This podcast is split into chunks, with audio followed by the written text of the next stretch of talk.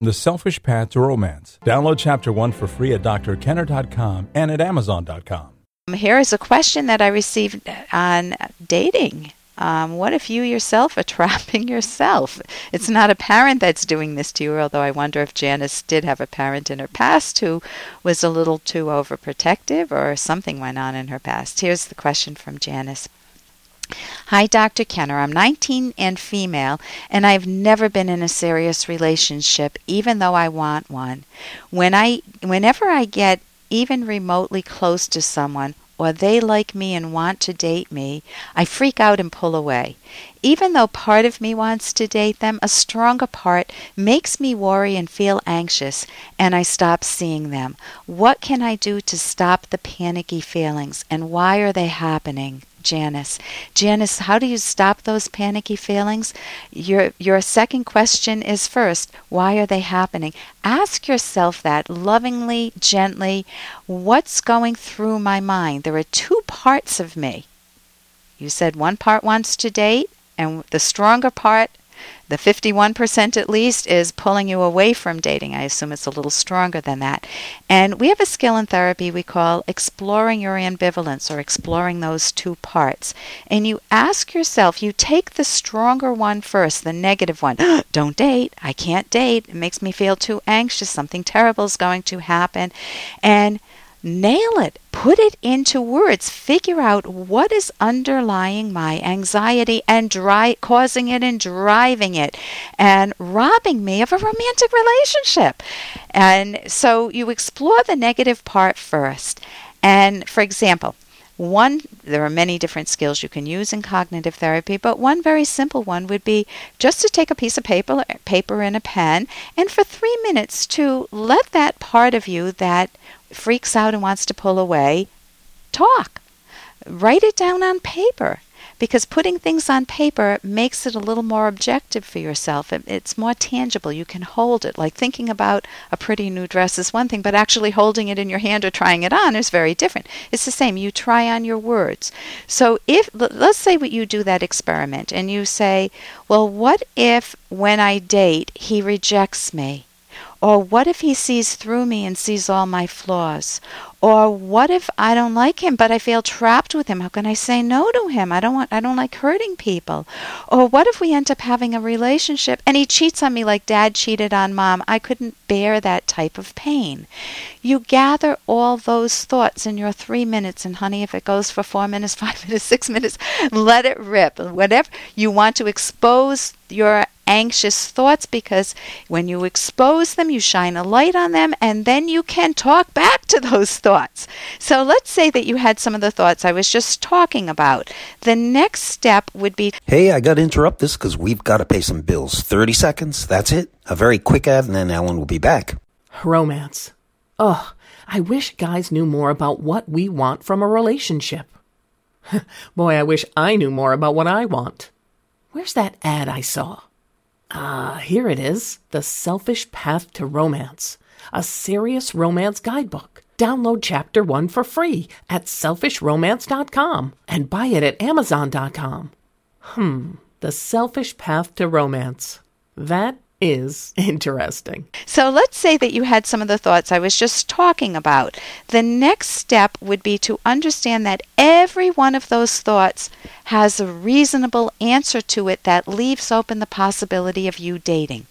So, uh, what if he rejects me? That's the first one. Well, my husband's attitude, he was rejected quite a bit, he dated a lot, was nothing ventured, nothing gained. And I love that statement, meaning you're never going to find romance unless you do take, you are able to stand uh, with rejection without feeling like you yourself as a person implodes. That's a self you, you, a self-respect issue, self-esteem issue. You want to write down another list of everything you like about yourself. So if he rejects you, go on find someone else. I don't want to date someone who rejected me. I also dated a lot and got rejected periodically and did some rejecting myself. And you know that's how date that's what dating's about because you're trying to find the right person. Uh, what the second thought let's say you had the thought what if he sees through me and sees all my flaws? Well man my husband saw flaws in me. I had a nervous laugh and probably still occasionally do. And i'm so glad he mentioned it because i can grow from that feedback and i have grown from it. So if you're in a good relationship, you lovingly grow with one another. Uh, if what is, what about your third thought? And these are not yours; these are my examples. But what if I don't like him and feel trapped with him?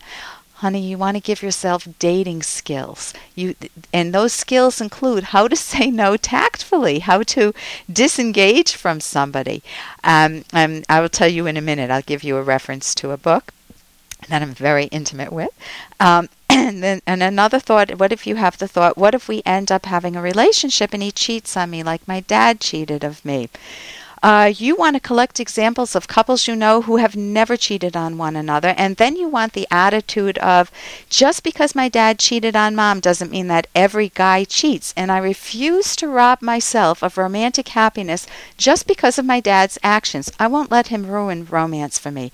You can hear the strength there. Then after you've done that, let the negative part out. Let the positive part speak. Why would you want a good relationship? You can write for three minutes on that. I'd love a good relationship. Life would be more interesting. We'd have fun together. The book that I recommend is a book that I wrote with Dr. Ed Locke, which gives you tons of romantic relationship skills. It's uh, the Selfish Path to Romance How to Love with Passion and Reason. You can go to selfishromance.com or my website, drkenner.com. And here's a little more from Dr. Kenner. There, there. It's all right. It'll be okay. No. No, it won't. Sure, it will. You'll see. No. I promised him I'd never let anything happen to him. That's a funny thing to promise. What? Well, you can't never let anything happen to him. Then nothing would ever happen to him. Not much fun for little Harpo.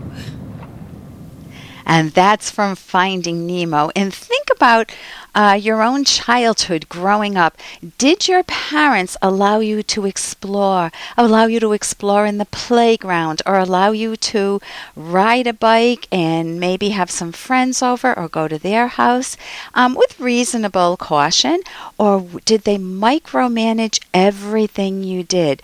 Oh no, it's too dangerous. You can't cross the street. You've got to stay here. Rather than teaching you how to carefully cross the street, uh, I know we had a big street near us Reservoir Avenue growing up, and it wasn't near a reservoir, it was in a city.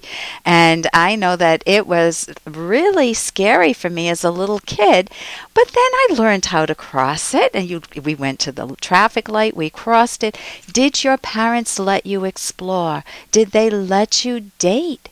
Were, or maybe sometimes parents have very bad histories themselves and they assume when kids get into their dating years, oh my God, I know what I did. I know how I lied to my parents. I know how I climbed out the window in the middle of the night. I know how I drank. I know how I tried, experimented a little bit or with sex and the rest. And you just assume your own kids are going to do the same because guess what? That's what you're familiar with.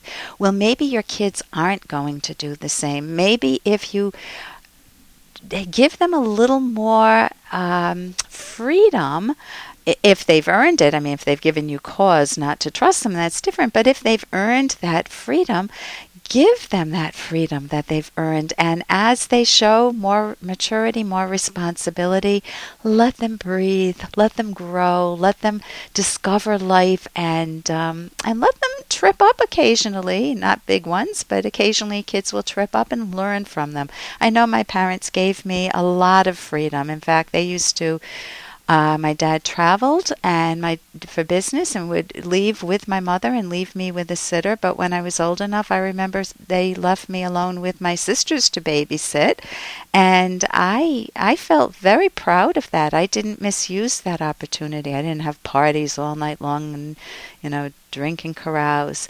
Uh, so you want to give if you show your kids that you have confidence in them, that sends a very different message than, oh, I, I think you're too fragile to go out in the world, like in Finding Nemo, or the movie Finding Nemo, or um, or I don't trust you. I know what you're going to do. You're going to do just what I did. And you may not say that latter part, but might be thinking it. So, you know, parenting a teenager or parenting a child at any age isn't easy, and it, it involves a lot of skills. And of course, my favorite parenting uh, skills books are How to Talk So Kids Will Listen and Listen So Kids Will Talk. And those authors, Adele Faber and Elaine Mazlish, have several books. I recommend them all. They, they are just phenomenal. For more Dr. Kenner podcast, Go to drkenner.com and please listen to this ad. Here's an excerpt from The Selfish Path to Romance, the Serious Romance Guidebook by clinical psychologist Dr. Ellen Kenner and co author Dr. Edwin Locke.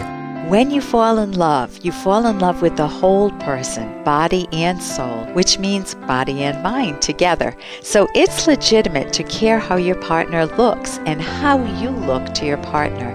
If you have an overweight partner, carefully encourage a change to a healthy diet and exercise without bullying, belittling, or threatening. Show gentle and supportive appreciation when your partner takes any step in the direction of better health. Know that overeating can have psychological implications. It's often used to relieve feelings of anxiety and stress, and sometimes to avoid intimacy. Resolving such problems may require the help of professionals. You can download Chapter 1 for free by going to drkenner.com, and you can buy the book at amazon.com.